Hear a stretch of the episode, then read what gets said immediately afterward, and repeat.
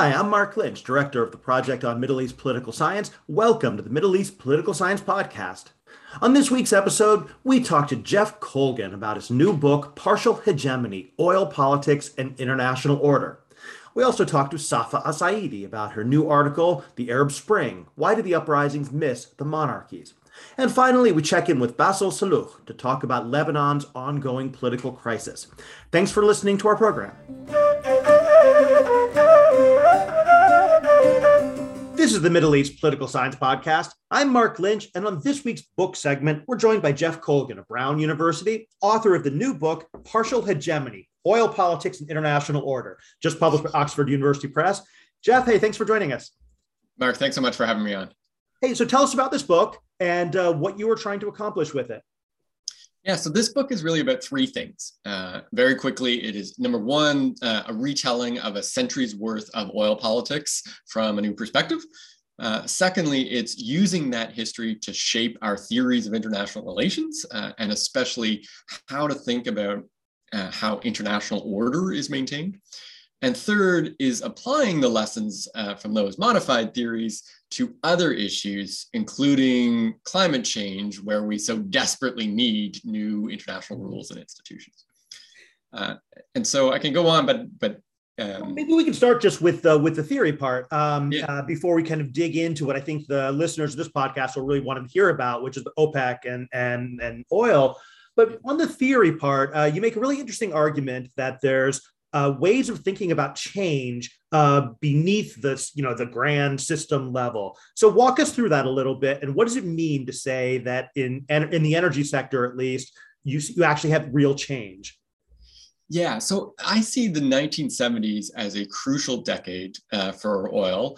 Uh, and what's interesting about it is that you've got, on one level, enormous change and on another level, you've got re- remarkable continuity. And so dividing those two out is really important, right? So on the on the change side, uh, you've got this huge economic volatility, right? In, in a sense, what the um, 1973 oil crisis, or what Americans call the oil crisis, uh, was was a in in retrospect was kind of a dividing line between two eras prior to that time, you've got uh, an Anglo American oil cartel run by seven companies known as the Seven Sisters that are able to hold the price of oil remarkably consistent for a very long time. Uh, after 1973, you've got OPEC uh, as sort of the leading player um, that can only dream of having the kind of control over the price of oil that the Seven Sisters do, right? Because now we live in a world for the last 50 years of remarkable oil volatility, right? So you've got this very sharp difference in the 70s uh, on the kind of oil production and pricing side. But on the other hand, um, you've got uh, right. So I, I, guess I should say the way I, IR theorists think about that shift, that that shift between mm-hmm. um, in the 1970s was the decline of U.S. hegemony. Right, this is all about the U.S. and it was about the fact that uh, you know the U.S. was losing its its leadership role. But that turns out to be not such a great explanation because the economic turmoil uh, of the 1970s hid a remarkable amount of continuity in another sense, right? A real military sense mm-hmm. that the US and the United Kingdom had for a very long time been offering protection to oil producing states, right? And this goes back to the 30s and 40s when it was the British Empire that was ruling the Middle East. Uh, and over time, of course, the, the chief protector shifts from Britain to the United States. But these oil for security deals continue on. And so the idea that the, and, and are, are sort of most vividly demonstrated in 1990, right, with the, with the Gulf War in 1991. So, at least in a military sense, US hegemony in the Persian Gulf was far from over in the 1970s. If anything, it was, it was continuing to grow. And that, from a theoretical perspective, suggests look, you know, our, our IR theories for what happened aren't very good and need to be improved. Right. And so that was part of what the was the driving force behind this book. So, so separating out the economic sector from the security sector, it gives us a more nuanced understanding of what counts as change That's right. And it also helps us think about this idea of energy security that you kind of mm-hmm. constantly hear debated and, and mentioned in, uh, in US politics, that we need to have energy security and that that means, you know, uh, tampering down our reliance on Middle East uh, exports uh, or imports from a US perspective. Um, and it turns out that, you know, look, we actually need to think about power in very separate ways. There is an economic sphere and there's a military sphere, and those are quite different things. And it's possible for a country to be hegemonic in one of those and not the other. Uh, mm-hmm. And that, that turns out to be a much better explanation for thinking about the last century's worth of global oil politics. So OPEC is a major, uh, you know, a major part of your story and the emergence of it, its challenge to the Seven Sisters, and then how it evolves over time. Um, and you actually see OPEC itself really changing over time in terms of its significance, its institutionalization. So, walk us through a little bit um, in your recounting of, of the history of oil politics. Where does OPEC come from, and how should we understand it as it emerges in that uh, you know in, in, that time of uh, world history? Great, right. So, as you know, uh, OPEC was created in 1960, and uh, a lot of people think that sort of that period from 1960 to 1973 was kind of a sleepy period uh, for OPEC. But I actually think it was uh, a little bit different from that, that this was the time when OPEC acted as a kind of collective bargaining unit, if you will, um, drawing the, the member countries together because they were bargaining with those seven sister companies, right? The Anglo-American companies. And they were trying to get more you know a, a, bigger share of the profits and the revenue uh, but also they were trying to get more decision making authority. They wanted to be able to control how much oil got pumped from their countries which they couldn't at the time right? That the, it was really the, the companies that made the decisions um, and so the fact that they were able to kind of turn the tables on uh, on the american uh, and british companies in 73 really attest to the fact that they did figure out some ways to cooperate effectively. Uh, and they sort of backed each other when, for instance, in 72, when Iraq moved to nationalize its oil uh, sector, you know, OPEC passed a resolution saying, look, all of the other uh, members of OPEC, we're gonna we're gonna support Iraq and not uh, let the oil companies kind of play them off against each other, pumping more oil in one place uh, to make up for losses in Iraq, that kind of thing. So that was a, a period of relatively good cooperation. But there, then, there's, one, there's one point thing uh, which was really interesting, which was yeah. that if one country managed to uh, negotiate a better deal, then they all wanted the same deal. Yes, yeah, and so there was a little bit of rivalry between them, and, and it was Libya in particular that was able to sort of drive the um, negotiating advantage. They had some you know technical advantages just based on their location and the type of oil they had. So they kept getting like a little bit more, you know, better prices and and higher um, uh, share of profits. And then the rest of OPEC members would say to the oil companies, look, we want the same deal and, and drive that up, right? So there was a ratcheting effect, uh, which, which broke the old kind of 50-50 deals that had been in place uh, up till that point. One thing which, which was striking to me as someone who works mostly in the Middle East was that this is genuinely, of course, a global story, and Venezuela has a has a quite striking role in those early days. That's right. Uh, so, of course, um, you know, uh, Venezuela, the, the two sort of founding fathers of OPEC, uh, one's a Saudi and one's Venezuelan, right? That they had worked together and they really wanted to see OPEC uh, and that it, you know, ironically, in some ways, their their mental model for what OPEC could be was actually the Texas Railroad Commission.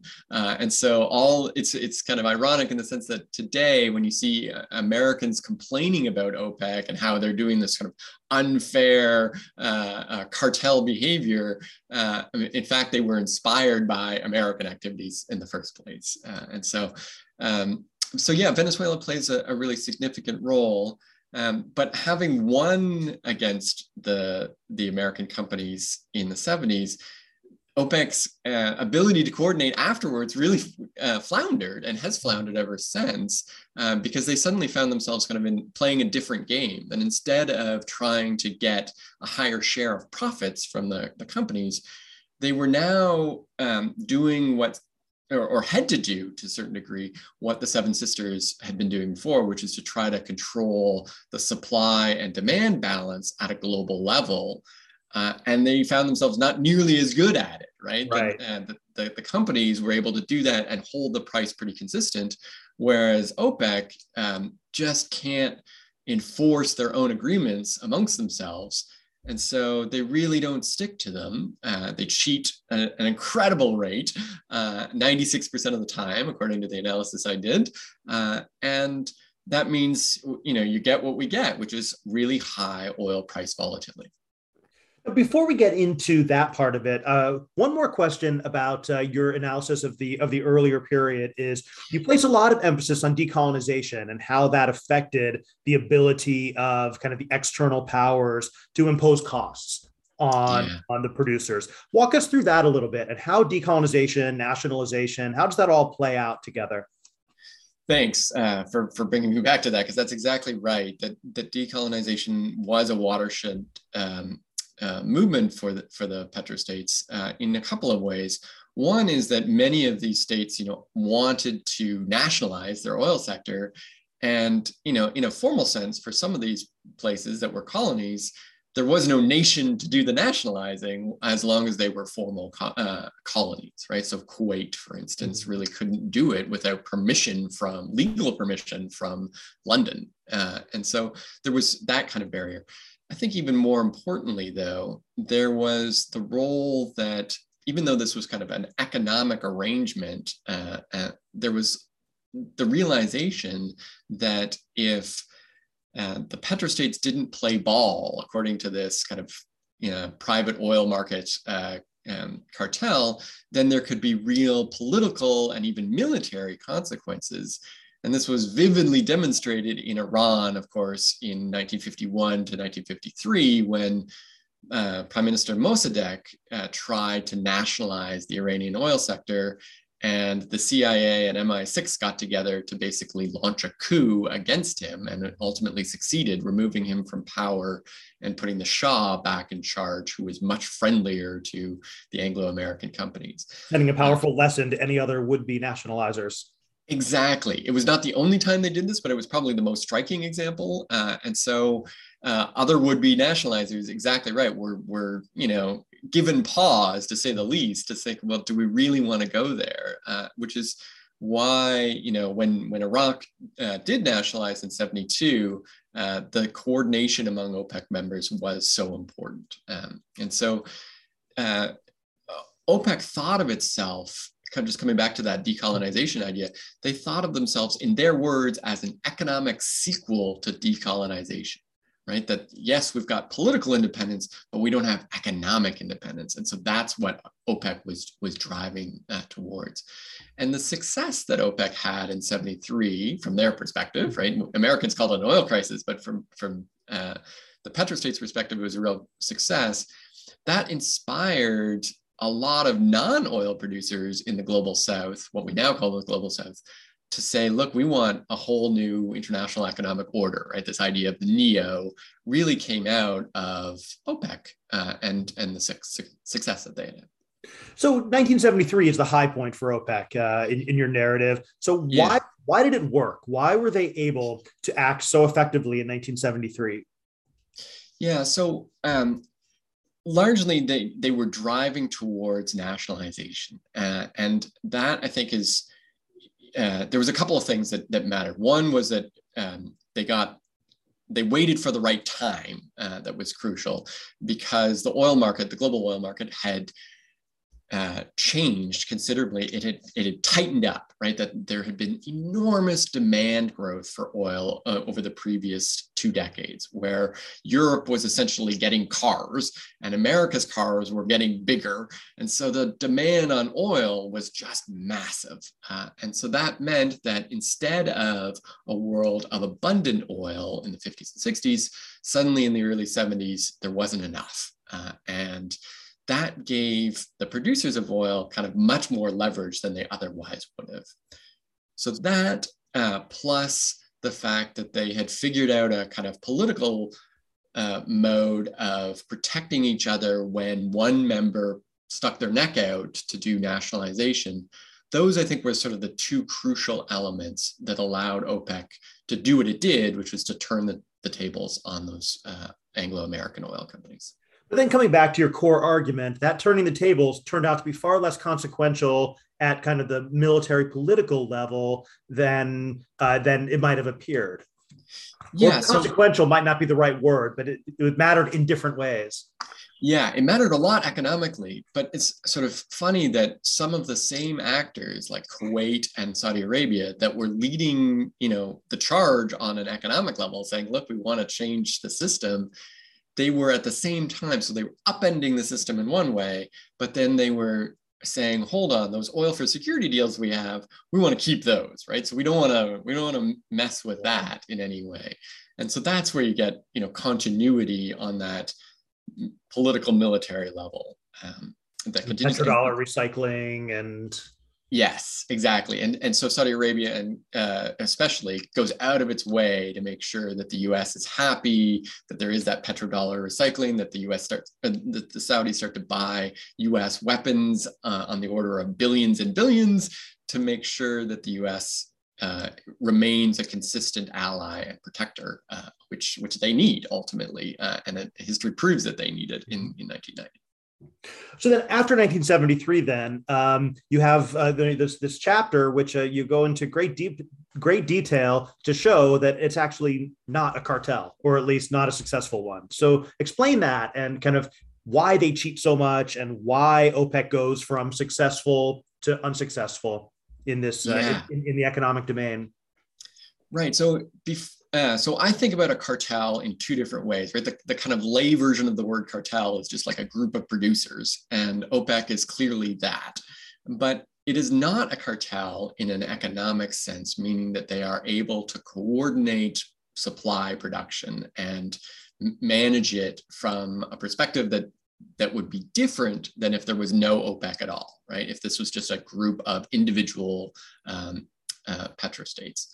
And so, yes, of course, it's true that OPEC has market power in the sense that Saudi Arabia has some market power just by virtue of its mm-hmm. dominant uh, market position. And Saudi Arabia is a member of OPEC. Uh, but the institution of OPEC, right, the one that's headquartered in uh, Vienna, that one doesn't add anything. It doesn't. It doesn't significantly amplify um, what Saudi Arabia already has in terms of market power. That's that's the argument of the book. Instead, it acts more like um, a press secretary, right? So that we we pay attention to the U.S. presidential press secretary not because the press secretary has power on her own, but rather she speaks for, represents somebody who does have power, right? Which in in the OPEC case is is Saudi Arabia, right? That that's why they that it's worth listening to to what OPEC says because they're they're they're speaking um, Saudi Arabia's message on some level. But, but, they, you, but you argue though that it's politically useful to pretend. Yeah, absolutely. So it, it is helpful uh, for a lot of the members of OPEC to uh, pretend that they are part of this kind of significant uh, economic force because look, Ecuador and Nigeria, even, they don't get a lot of diplomatic attention in the world. And so this is a way of kind of putting them on the world stage that they otherwise wouldn't have. Uh, and so for them, it's kind of a useful fiction to say, yes, this is really powerful uh, actor. And I'm not saying that they're lying necessarily, but they don't they don't go advertising the fact that it's really not clear that OPEC can move the price very much, except under very unusual market circumstances, when the market is particularly tight, uh, for instance. Uh, so ultimately, but, it comes down then to whether or not Saudi Arabia is willing and able to manipulate its production. Exactly, because and Saudi Arabia sac- make sacrifices, so to speak. Saudi Arabia, Kuwait, and maybe the UAE, those are the three countries that actually have some spare capacity that they can turn on and off um, when they want to. Most of the other members of, uh, of OPEC are pumping oil as fast as they can because they're desperate for the revenue. And the idea that they are strategically holding back uh, oil that they could be selling at a, a, you know a market price that's just a fiction. That just doesn't add up. Uh, when you look at, you know, Iraq or Venezuela or Nigeria, do you really think that they're foregoing sales? Like, I don't think so, because they're these are countries that are stretching to meet their budget on an annual basis. Um, and so I do a, a bunch of statistical tests to show that, in fact, you know, movements in OPEC quotas really do not correlate well at all with production decisions. Uh, in fact, production decisions seem to carry on more or less uh, completely independently of whatever uh, talks are being held in Vienna. A 96% defection rate is uh, quite striking. Yeah, I mean, Marc, if your if your students were cheating at 96% rate, you know, the president of your university might give you a call and say, "Look, you're not really doing what you're saying you're doing," uh, and that's what I'm saying about OPEC is that this isn't really, you know, an actual force uh, economically. So when you when we carry this into the current period, and we've seen the kind of volatility that we've had, we saw the collapse of oil prices not too long ago. We've seen the rise of U.S. shale production and everything like that. Is this another change in the energy order, or is it still within the same post 1973 um, kind of subsystem? So I think I, when we talk about periodization, I think of sort of 1973 right up to about 2015, 2016 as kind of one period. Mm-hmm. And the period we're in now, it's actually a little bit unclear. I start to think of this as kind of like the clean energy transition, uh, which is only slowly starting to happen. Um, but uh, I do think we're starting to move into a, a new world in the sense that um, you know the the the long stretch of oil demand expansion, where you could sort of you could bank on oil demand uh, increasing year after year after year. That seems to be coming to a, halt. And I don't want to say, oh no, we're at peak oil because people who have predicted peak oil have been wrong so consistently over the last century. Uh, I don't want to lump myself into that. Um, but you know, I, I, think it's clear that there is an effort worldwide to start thinking about a post-carbon energy system, uh, and you know, I that's going to take decades to happen. Uh, and I don't think anybody should fool themselves into thinking that you know the U.S. or any other country really is going to get off of oil anytime immediately soon. Uh, but it is that you know starting to look like a new age uh, um, coming on. Uh, which brings then brings us then into like the final section of your book where you try and extend your arguments into the climate change sector. So maybe even though that maybe isn't as much about the Middle East, why don't we talk about that a little bit and kind of what are the lessons of the energy sector for this other subsystem? Yeah, so a couple of things that I take away from the oil history. Uh, one, as I said, you know, OPEC doesn't work very well in, uh, in terms of controlling prices because it doesn't have enforcement. It doesn't have sort of teeth within its agreements. And that really makes me think hard about the Paris Agreement, which we are supposedly banking on as, as our uh, great white hope for, for, for climate change. That is an agreement that doesn't have enforcement powers, right? It is all about kind of, you know, peer pressure amongst the countries. And I don't think that's going to get it done. I think we need something with much greater enforcement. Uh, and I, I think to the extent that that's going to happen, it's going to happen sort of outside of the, the COP process, the Paris Agreement process, but instead it's going to happen in uh, trade agreements and finance. Uh, that seems to be, in my view, more likely to see uh, real climate uh, agreements with teeth to them.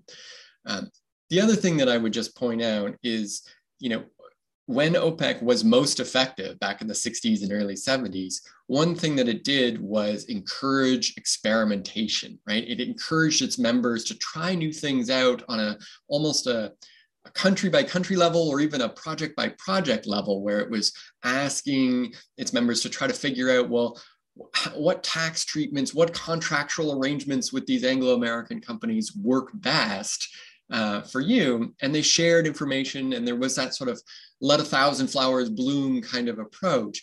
And I think that too might hold lessons for us in terms of climate change, where policy experimentation at the subnational level is valuable. We should be encouraging it. Um, and we should expect to have to put some public dollars into um, making uh, a shift in our global economy in, instead of expecting you know zero waste and perfect efficiency no we're in a time of experimentation and we're we need to embrace that so one of the other implications is that OPEC essentially worked when and if Saudi Arabia was willing to take the losses um, in order to keep it working. Um, what's the equivalent, if any, in the climate change sector? Yeah, I'm not sure there is. And I, I, think actually, even in OPEC's case, one of the lessons from the early 80s was that even when Saudi Arabia was taking enormous pain economically and cutting its, its oil sales uh, tremendously, there got to a point where it couldn't sustain what OPEC was trying to do and eventually said, forget it, we're going to flood the market with, with oil uh, and, and we're not taking this much economic pain. So the, the reality is for uh, climate change, you know, uh, global um, greenhouse gases are uh, diffuse, and so they're coming from many, many different sources, and we need to get at least four big players on the same page, uh, or at least uh, moving in the same direction, uh, which are China, the largest emitter in the world, the United States, Europe, and India. Right, those four players are crucial for getting us going, and without all four of them, or at least the first three, uh, it just doesn't seem likely to me that we can make a lot of progress uh, on this issue. And so trying to pin it on any one country is right. too much. So maybe last thing then, come back around to your core argument about uh, kind of how all of this relates to hegemony. And so you, you mentioned like 2015, 2016 as being kind of a turning point within the energy sector. Um, at the same time, this is also a time when we've seen a lot of questioning of that core oil for security bargain between the United States and, and the Gulf oil producers. Um, so how do you read this now in terms of uh, the the connections between the military political subsystem and the energy subsystem. How do you read all this discussion of the U.S. withdrawing from the Gulf and the regional powers, you know, going out there looking for whatever it is they're looking for? How does that fit within your broader argument? It's a great question, Marc, and, uh, and it's exactly where my my work is going. Uh, and so, you know, just to finish the thought about, I want to explain the the title of the book. Oh, we, right. We should have done that earlier. It was just a, you know, the, the title comes from rethinking of the idea of US hegemony, right? Instead of thinking of it as kind of an all or nothing proposition, which is how IR theorists have kind of traditionally thought about it, you know, we do better to think about hegemony as non-monolithic, where a state can be really powerful in some ways, so militarily, for instance, uh, but not so powerful in other ways, economically or about environmental problems or what have you. Um, and the way to break that down, as I describe in the book, is, is much more about subsystems. Um, but one of those subsystems, as you say, is these kind of oil for security uh, arrangements that the U.S. has had for now, you know, going on 70 years with with petrostates in the Persian Gulf, and it is possible that the clean energy transition, um, to the extent that that uh, the world gets serious about getting off of oil, it undermines the basic logic of oil for security, right? You take away the oil, well, then the protectors are no longer necessarily going to be so interested in providing that security. Uh, and so one can imagine, uh, you know, the, the push that we're seeing now, especially among uh, these IR theorists who call themselves restrainters, who want to say, okay, we're going to pull back and, and not provide security my concern about that is that you know these these deals have had an effect, uh, or at least they seem to have had a, an effect in terms of uh, in 2017 when Saudi Arabia was thinking about invading Qatar. Uh, one of the reasons they didn't do it was that Rex Tillerson and um, Mattis got on the phone with the Saudis and said, "Look, we have a base in Qatar. Do not go into Qatar. Do not invade." And they were able to sort of you know, restrain um, what would have been an interstate conflict. And so you take those those deals away, we might expect to see, uh, at least initially, a higher rate of interstate conflict within the Persian Gulf. I think that could be really destabilizing, uh, and it could have consequences for nuclear proliferation. As some of these states say, well, if I don't have a U.S. security guarantee, I might want to have a bomb to make sure that I protect myself. Uh, and that's that's something we should be thinking hard about what that really means. Well, Jeff, we've been speaking with Jeff Colgan of Brown University about partial hegemony, oil politics, and international order. Uh, thanks for joining us. Thanks so much, Marc. Thanks for having me on. This is the Middle East Political Science Podcast. I'm Marc Lynch, and on this week's article segment, we're joined by Safa Al-Saidi. She's a pre-doctoral fellow at the Harvard Kennedy School, a PhD candidate at Northwestern University, author of the new article, The Arab Spring, Why Did the Uprisings Miss the Monarchies? Uh, Safa, thank you so much for joining us. Oh, thank you so much for having me. So tell us about this article and um, what you think the major contribution is. Um, so this article is trying to explain, as the title says, why did the Arab uprisings miss the monarchies? As as you know, um, the uprisings um, spread from Tunisia to other Arab countries, and they happen to be republics. And I'm trying here to answer the question why did these uprisings miss, miss the monarchies? And I'm trying to introduce a new variable that have not been uh, that has not been discussed in, in the literature, which is civil liberties. It's more of an expl- um, more of an exploration of that variable and hoping to add to the literature in, in that regards. So, when you say that the uprisings didn't spread to the monarchies, um, what does that mean? Why are Jordan and Morocco, for example, not part of your definition of uprisings? Like, let's be. Yeah, absolutely. So when the Arab when the Arab Spring um, uh, started, definitely protests spread across all Arab countries, but in, in some countries, these protests escalated to uprisings. And I, use, I built on the literature, but by, by uprisings, we mean persistent protests that are very large, that occurred in multiple cities and continued for a prolonged period of time. So, of course, when the Arab uprisings happened, there were protests in parts of Saudi Arabia and parts of Oman and also in parts of Morocco and Jordan, but they did not escalate to the level of the uprisings. And that is what differentiates uprisings from non uprisings countries. So then you want to explain this in terms of civil liberties um, is the, the, the new variable you're introducing. Um, maybe we could start by you explaining why you think you need a new um, this new variable. Um, what what was missing from the the previous literature? And first and foremost, the the current literature has contributed significantly to our understanding of why the, of the pattern with which the uprisings spread. They considered oil, they, um, they rich, they considered the income levels, they considered economic grievances, they considered repression levels. Um, these um, variables, while they have significantly added to our understanding of, of the Arab uprisings, they leave some anomalies unexplained. For example, if, if income level or economic grievances all that matter, why, for example, um, these uprisings didn't occur in Jordan and, and Morocco, which are like poor nations in comparison with the Gulf monarchies. So I felt the need that there, there, there must be another piece of the puzzle that's yet to be addressed. And civil liberties uh, pre- presented a pattern that I thought warranted some consideration and, and research. So, explain what you mean then by civil liberties and how did you go about uh, measuring this? Uh, so civil liberties, I built on the data set as provided by varieties of democracy, and, and they just refer to uh, freedom of expression, assembly, mobility, property rights, and ownership and, and mobility. And the way that it's measured, um, basically, uh, they they go to the local experts in these countries and and they ask them over an extended period of time how have these liberties changed um, is for example egypt today freer than last year and so on and so forth so i don't i don't come up with a variable or define it myself i definitely build on existing data in that sense so then tell us exactly how you're using the civil liberties variable, because it's not just a static thing. That's what's so interesting about the article. Um, so explain, you know, how you are interpreting this as a driver of uprisings. Absolutely. So I look at the trends in civil liberties over time. And what I, I notice is that civil liberties have been gradually increasing in, in the monarchies, with the exception for Bahrain, and decreasing gradually in the republics, with the exception of Algeria. And these countries are also the countries that happen to have the uprisings.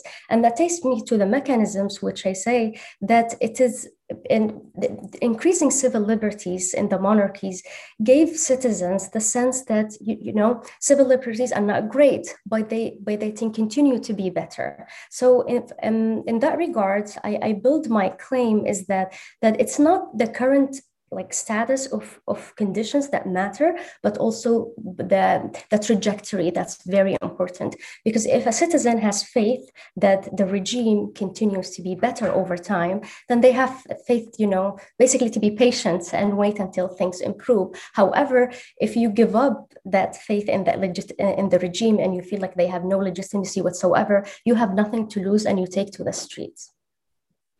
And then that's also mixed, um, as you put it uh, in the article, with kind of your expectations about uh, the future. Absolutely, and in the and there I, I built on um, uh, the the, the concept of relative deprivation um, by Robert Gurr that um, but I kind of deviate slightly by saying that um, it's not relative to what citizens should have but the, what they once had. So I introduce the temporal aspect in, in the equation. And in that in, in saying that I'm not in any way implying that monarchies are freer than the republics. In absolute terms they're absolutely not. But they tend to be freer over time while republics get more repressive over time then you also make the point that citizens of the monarchies um, might feel like they have more to lose. Um, yes, definitely. Because if you think that your status quo, yes, in absolute term, it's not good, but somehow it's getting better, then you're uh, you have something to lose um, that doesn't justify taking to the streets and exposing yourself to these um, unbelievable risks of repression. So in your article, you you draw this large um, kind of region-wide comparison, but you also look at particular cases and countries to illustrate how this works. So choose a choose one of the countries you that you like Egypt, for example, or one of the others that you think really demonstrates the mechanisms uh, that that you have in mind. Yeah, so in, in the qualitative part of my analysis, I definitely dive into specific countries and I build on protesters' uh, testimonies of how they felt about the regimes and for example, one of, of the countries that uh, for me uh, struck me, and of course, this analysis is limited before 2015, which is in the case of Saudi Arabia. Um, Saudi Arabia, over time, uh, has been undergoing a lot of reforms that started much earlier than um, MBS. And these reforms have entailed um, literally expanding of, of, of, liberties. And what I mean by that is women participation in, in, in the workforce, um, uh, better conditions for, for Shia in the Eastern province, especially under King Abdullah. So if you look at specific leadership and specific policies, you really see that trend is improving, although very slow. And that also applies to other countries like Morocco and, and, and Jordan, also other Gulf monarchies. So, yeah. But then, of course, the big outlier is Bahrain. So, why is Bahrain different? Um, Bahrain as, as a monarchy is relatively rich in comparison with uh, Jordan and, and, and Morocco, and also relatively definitely richer than other Arab republics. Yet Bahrain had an uprisings, and my argument it had to do with civil liberties. Um, unlike other um, Gulf monarchies, Bahrain had the, the civil liberties over time have plummeted, and we only see repression. And I built on testimonies of, of protesters in Bahrain who over time they felt that their liberties are being stripped away and they gradually they're giving up faith in, in keeping the system um, as a whole. Now you don't really go into this in the article since you're explaining what happened in the past but it's interesting to think how this applies to the future. If we see countries in the region becoming more repressive after the uprisings does that suggest that uh, they're basically sowing the seeds of, of future uprisings uh, yeah, my answer here would be speculative, but I would say yes. Um, like, like unlike you know uh, Saudi Arabia in the last few decades, like I said, there were marginal improvements in, in the civil liberties realm. But since 2015, we see a complete change, and I wouldn't be surprised if that basically sows the seeds for for uh, basically a movement or uh, or discontent, especially if we go beyond um, the economic factors. Uh, but but a lot of it remains to be seen. So we'll we'll wait and see. Now I want to go back to this um, the concept of civil liberties. Now you said you were you you you just drew on the the V-Dem um, uh, data set, but you also do talk about different aspects of that: freedom of speech, human rights. Um, which of these do you think is most important, or does it all kind of come together for you into like a single, you know, way of exp- the citizen experiences the state?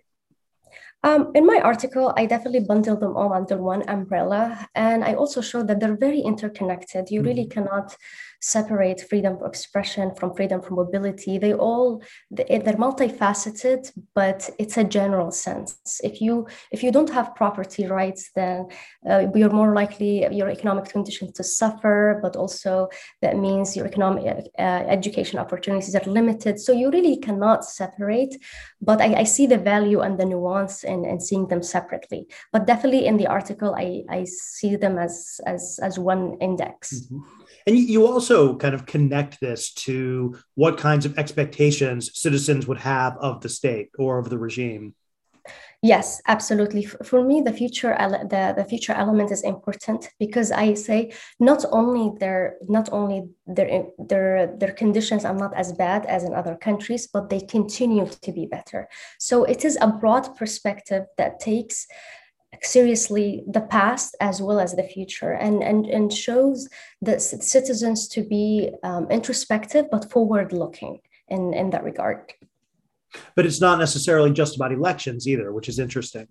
Yes it's uh, i don't dive into elections and specific mechanisms um, but definitely not only about elections so, in a sense, um, you know, when you then go back to your original question of, um, you know, why doesn't why don't they spread to the monarchies? It's interesting that that you know the focus there is on the citizens and less on the repressive power of the regimes or their oil wealth or those sorts of things. And so, how, how do you address that in terms of a competing explanation? Um, so I yes, you're right, and I definitely focus on the citizen, but it is it's an explanation that's rooted in the regime-citizen relationship. So they're not entirely disconnected, and for me, it's very as somebody who like you know witnessed that time um, I when I when I think of protests, I think about the citizens. I think about how they feel about these regimes. I think about how they summarize their experiences and the experiences of their parents and how they foresee the experiences of their children. So while I, I definitely acknowledge the importance of looking at regime factors and I do not dismiss their importance whatsoever, I also think there is value in looking at the, the, the calculus of the citizen on, on the ground and, and temporally, not just spatially. And so it's interesting to go back and recapture this, the, the, the ideas of the protesters at the time and what motivated them. Yes, absolutely, and and I do I do cite um, the protesters. Uh, for example, in Libya, uh, somebody would say, you know, I have a good job. I even was working abroad, but I came back to protest because I don't. I, I feel I feel like my sense of freedom and dignity is stripped away. So to me, capturing that was was important, relying on the testimonies of protesters themselves. Well, it's really interesting. Um, uh, Safa, uh, thank you so much for joining us, and uh, congratulations on the article. Well, thank you so much for having me. It's a pleasure to be here. This is the Middle East Political Science Podcast. I'm Marc Lynch, and on this week's topical segment, we're joined by Bassel Salloukh of the Doha Institute for Graduate Studies um, and a prolific author about Lebanon in particular. Bassel, thank you so much for joining us. Thank you, Marc. So it's great to have you here. I wanted to kind of check in with you about where Lebanese politics are today. It seems like everything is kind of stuck since uh, the country's been hit by crisis after crisis. Politically, nothing really seems to be going anywhere. You've been studying Lebanon for a very long time. What is your take on the Lebanese political system right now, and what are the possibilities? Well, I mean, we're still living in many ways the after effects of the financial and the economic collapse uh, after the 2019 protests.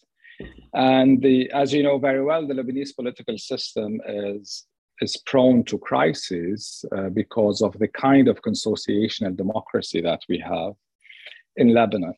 But what we've witnessed in the past two years really is a kind of an economic and financial meltdown uh, but one which the elite has decided to respond to in a manner that uh, protects their own interests, their own material interests. And that explains the kind of paralysis that we've seen in the, in the, in the past two years uh, and the kind of uh, political paralysis that, we, that we've seen. It also explains the kind of economic choices that the uh, that the state uh, and the central bank bank have made. Uh, it's also connected directly to the fact that two years after the collapse and two years after the kind of crisis that the World Bank has considered to be one of the worst in history, we still don't have a, a roadmap for how to get out uh, of, uh, of the economic and financial collapse. We don't have a, we haven't started uh, movement through what, you know, in the 1990s, they used to call the Valley of Tears, which is the valley you have to pass through as you engage in structural reforms. Now, in the meantime, of course, uh, people's uh, economic conditions have deteriorated massively. Uh, people have found their savings and uh, and their money uh, evaporating as a result of uh, three-digit inflation, and of course, uh, m- people's money in the banks are uh, people's money are locked in the in the banks, and the central bank has been engineering all kinds of different policies uh, to to uh, give access to people's credit in a very limited way. So we've been uh, speaking in earlier uh, episodes of the podcast about your academic work on consociationalism and kind of rethinking the way that it kind of locks in the system, where these political party elites are almost cooperating with each other to sustain the status quo rather than competing with each other like you would see in a typical democracy. So tell us a little bit about your thinking about what we've learned about this consociational system through this crisis.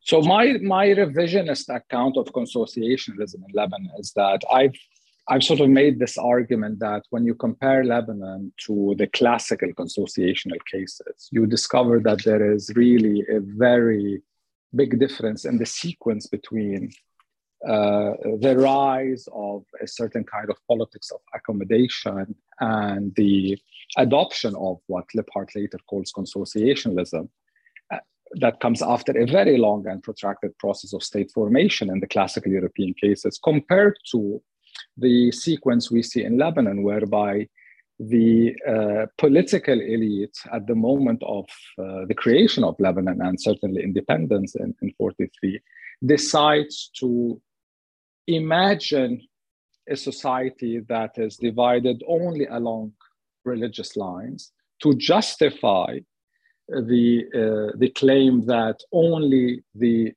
elites of these segments of society can represent them, and to use uh, consociationalism, uh, Zaim politics, if you like, elite politics, to take control over the state and the resources of the state. Now, that is the difference between, I've made this argument, between the classical consociational cases and what we see in Lebanon. But there is another difference that is becoming also clear between pre war Lebanon and post war Lebanon. And that difference talks to some of the things you were describing. The main difference is that in the pre war period, we did see a kind of a separation between the political elite and the commercial financial bourgeoisie, uh, the mainly Christian commercial financial bourgeoisie that was vested in a project called Lebanon. What we see in the post war era is this, the, the melting of this difference. And we see the emergence of a, a, a, an intensification of the integration between the post war sectarian political elite, so former militia leaders, a new emerging economic elite, Rafiq al-Hariri best represented this, and remnants of the pre-war financial uh, elite. And what, what you really see in the post-war era is the, uh, is the emergence of what I've called, borrowing loosely from Antonio Gramsci, the integral state, whereby you, the political, economic, financial elite operate in, in concert to uh, serve uh, their own material interests and to use the fiscal and monetary policies of the state to create the kind of post war order that collapsed after October 2019. That intensification of the integration between the political, economic, and financial elite also explains what happens after October 2019. That is why they decided uh, to destroy society uh, in order to protect their own material interest. So there is there's so so there is a lot that we can learn from Lebanon about variations in consociational systems, but also we can learn a lot about how the technologies of consociationalism allow the political elite, in concert with the economic financial elite, to make the kind of choices uh, after October 2009 that, as I said, mm-hmm. end up destroying society, probably destroying three generations in order to protect their own uh, material interests. So supposedly uh, there's going to be parliamentary elections uh, sometime soon. It doesn't sound like uh, you're very optimistic that such elections could have a significant effect on this paralysis or on this party cartel. So this is a, this is a debatable uh, uh, issue in the sense that uh, there is a mood, a new mood in the country, the what we call uh, among the the Thawra activists, those who emerged after October 2019, that you know this is a moment uh, where you can push for uh, elections and try to win as many seats as you can in parliament. And hopefully by doing that you can create new dynamics you can you can create a new bloc in parliament that can play some kind of a role checking the uh, the powers of the post-war political elite. Now the problem with that is that the Thawra alternative is not homogeneous or unified in the sense that it is divided at least into two parts. One part represents the real spirit of the October 2019 protests, those who are completely against the confessional system, those who demand complete change away from the, the, kind of sectarian power sharing we have we have seen uh, in Lebanon, particularly in its post-war version. These people want to go straight to what they call dawla madani, or it's kind of a civic state, as an as an antidote to the corruption, the lack of accountability, uh, the violence of the sectarian system. But there is another part of those who claim that they are also representatives of the Thawra, and the, the 2019 protest who actually do not want to uh, let go of the consociational sectarian system. Uh, they come primarily from Christian backgrounds who, who are against the existing uh, political parties, sectarian parties, but they don't want to uh, uh, uh, sort of torpedo the existing political system. They want to enter parliament and, and contest it in the name of their own, often sectarian constituencies. So opposition from within the system. And this is this is this is dangerous in the sense that uh, this has divided the the opposition. And given the kind of electoral law we have in Lebanon and the kind of demo- sectarian demography and geography you have in Lebanon, it might allow the established sectarian parties to try as much as, much as possible to contain uh, the, uh, the ability of the uh, opposition or candidates to break into uh, parliament in big numbers. Does uh, Saad Hariri's withdrawal from political life open up any possibilities for change emerging out of the Sunni community?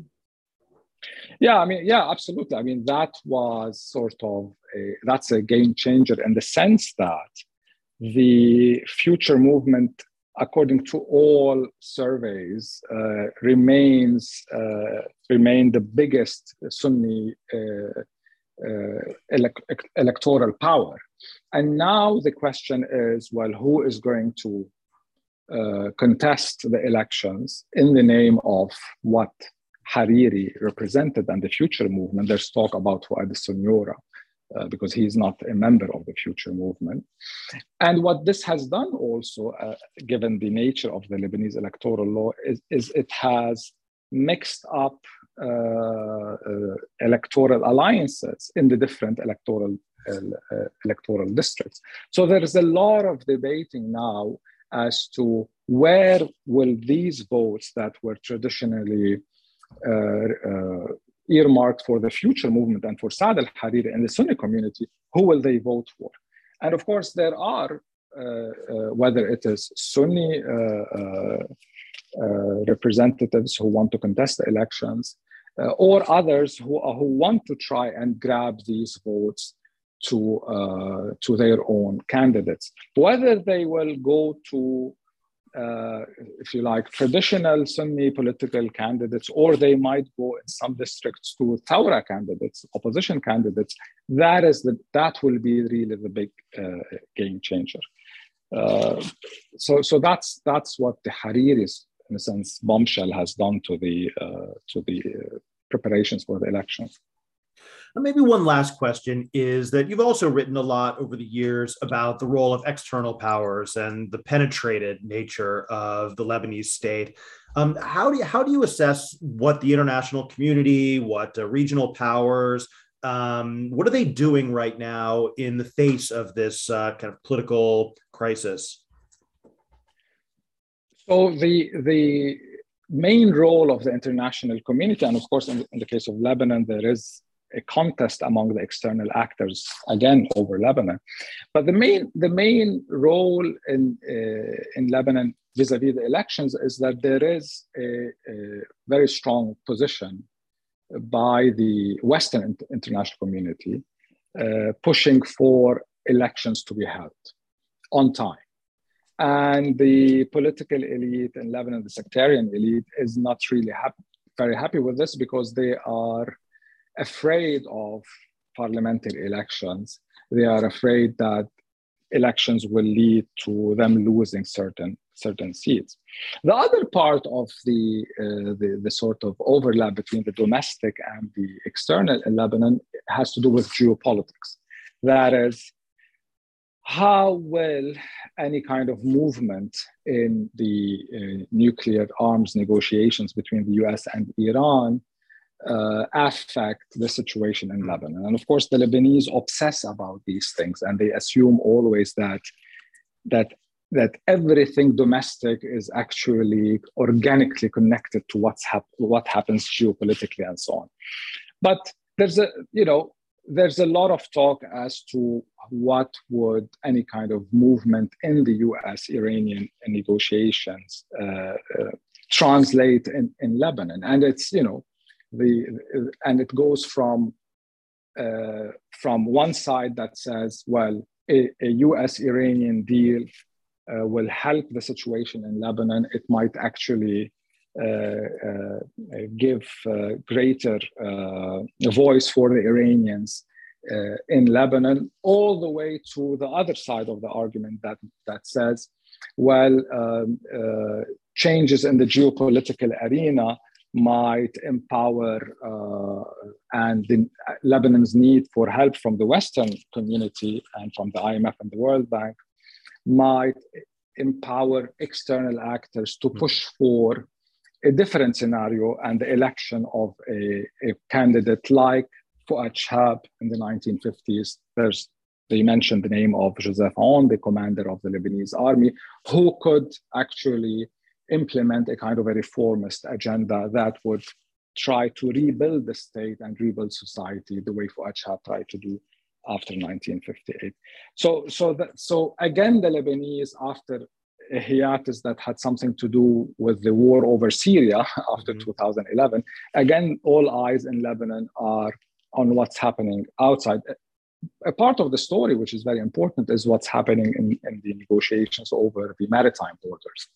Because there also there is a feeling that if you can strike a deal over the maritime borders, then and the US is, is immensely involved in this, then that will also translate into a kind of a, a, a release from pressure for the political elite in Lebanon. Well, it's all really interesting. Uh, Bassel, thank you so much for joining us, taking the time to talk with us. Marc, always a pleasure to talk to you.